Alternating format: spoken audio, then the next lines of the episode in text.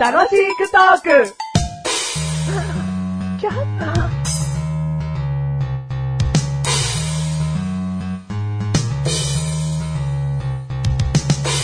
まあ相変わらず人の家で、こう、ある程度一線を越えると自由にするな。どういうことですか勝手にハイチュウ食うもんな。 別に最後の一個じゃないんだって確認したら、その一個食うなな。まだあるなら大丈夫って勝手に食ってんな。一言あるだろう。これ食べちゃっていい最後の一個でもそうやって言われればいいよって言うわ。なんだろうな。そうやってメガネたまーにが見ていないところでもそういう行動をとっているのかなとも思うわ。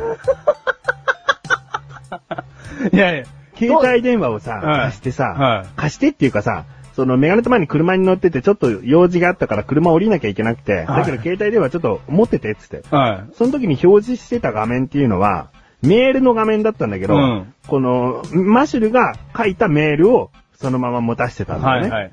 だから別にその画面乱れようが乱れまいがどうでもよかったんだけど、うんうんこう車降りて、ちょっと用済まして車降りて戻ってきたら、うんなんか勝手に野球速報のサイト見てた な。人の携帯そこまでいじってんだと思うよね。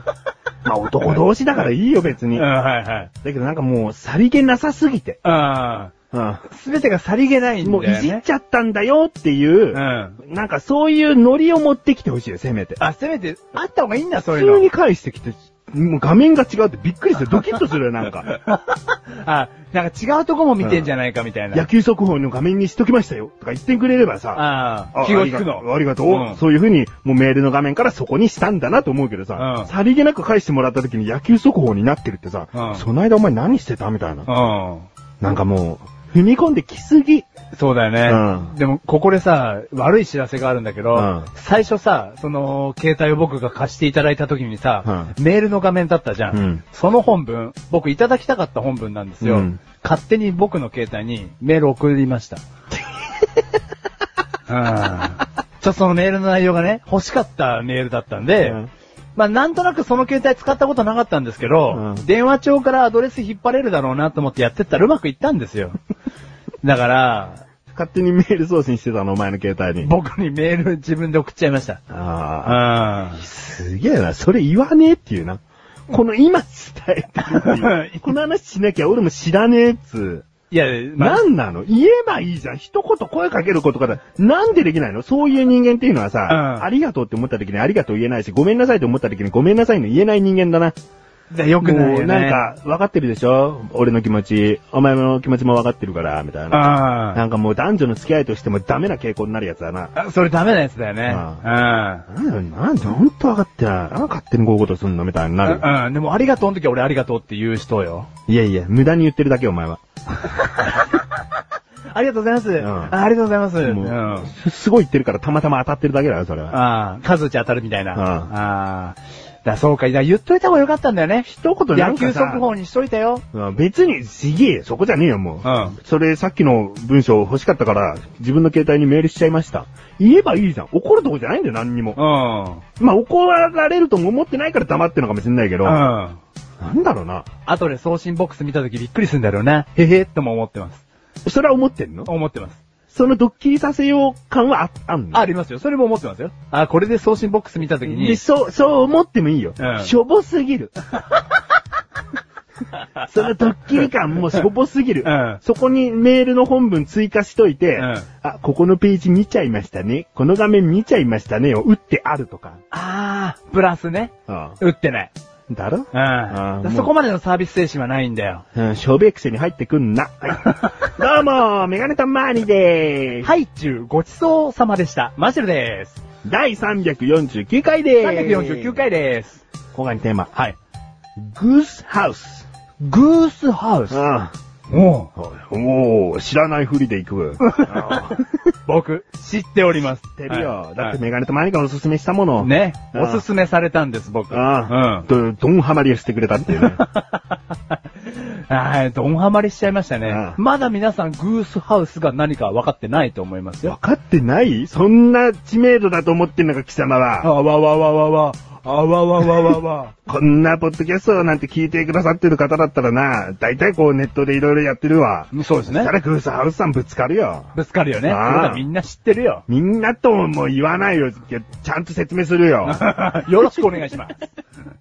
グースハウスさんはですね、はいまあ、シンガーソングライターの方々が、こう集まったうんグループなんですね。うんグルだープですからもねう、一人一人が、もしくはまあ、あの、昔はチームで、コンビで入ってたこともあったんだけど、うん今もう一人一人が音楽活動をしている。うん。だからもう一人一人が曲を作れて曲を歌いこなせる実力があるのに、それが集まっちゃった。すごいよね。うんうん。しかも楽器が多彩で ね、ドラムができる人もいればギターもできる人もいるし、キーボードができる人もいると。うんだからもうバンド活動的にも成り立っちゃうんだよ、うね。まくいっちゃうんだよね。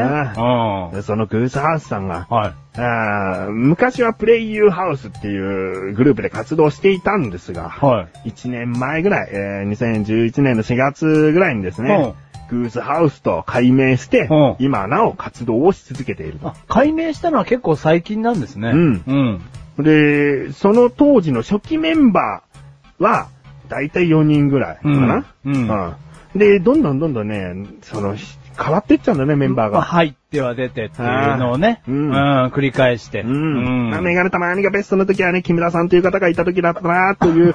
まあ、これをね、今言ってもしょうがないんだけどうも。ん。今、今で活動してるんだね。うだ。んけどまあ、それぞれに、人それぞれに、あのメンバーの頃、えー今のメンバーの頃、いいなって思う部分があると思うんだよね。うん、だからそれがなんかこう、シンガーソングライターが集まった時の持ち味っていうかね、うん一人一人の個性がこう、出てますからね。うんうん。で、これなんで、こう、ネットに詳しい方だったら大体知ってるんじゃないかと思うのか。うん。 YouTube とかにですね、はいこう、普通にアーティストさんが歌っている曲をカバーしている動画を多数上げている。だから自分が好きなアーティスト名を入れて、なんか YouTube で音楽聴けないかなと思って検索した時に、大体の確率でグースハウスさんにぶつかってる人多いと思うんだよね。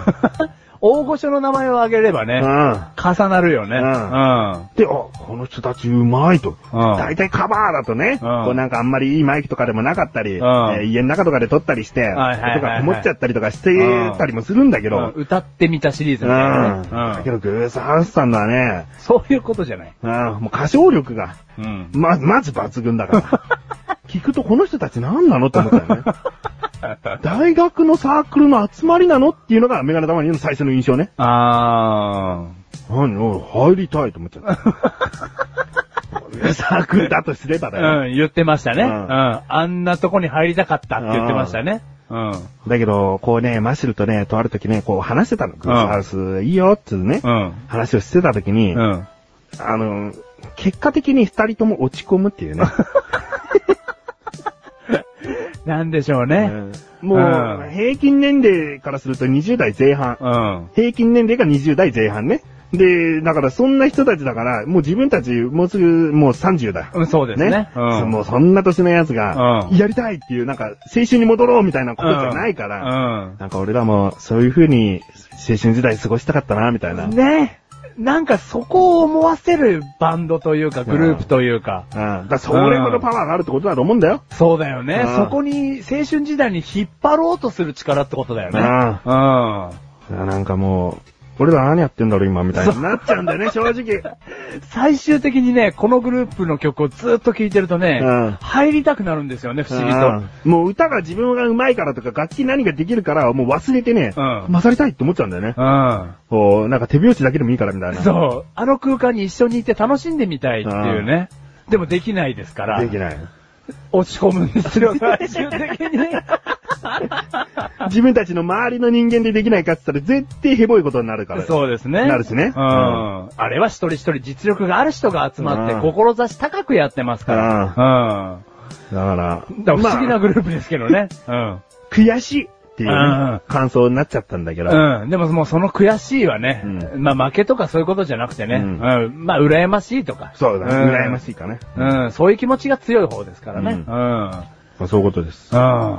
いいよね、でもね。いやー、本当に良いですよ。羨ましい思いもありつつ、聞いてみるとやっぱりいいなと思うし。いいなと思いますねこ。の人とこの人が、その、必ずグースハウスさんが全員のメンバーで歌うんじゃなくて、この歌はこの人とこの人とかね。うん。こう、あ、このペアで歌うんだとか、うんこうユニットを作っていくんですね。うん。だからなんか自分のお気に入りの人がいた時に、あ、この人とこの人が歌う、何々だ、みたいな。うん。こう、カバー曲をね、こう、もう知ってる曲だから、また聴きやすかったりするスし。ッと入ってきますしね。でね、メガネたまにぐらいハマってくると、オリジナル曲もちゃんと好きになれるんだよ ね。ここですごいのが、ちゃんとオリジナル曲作ってるじゃないですか。うちゃんとアルバムも出してるし、うん。それがね、ほんと鼻歌になるぐらい、うん。聴いちゃうんだね。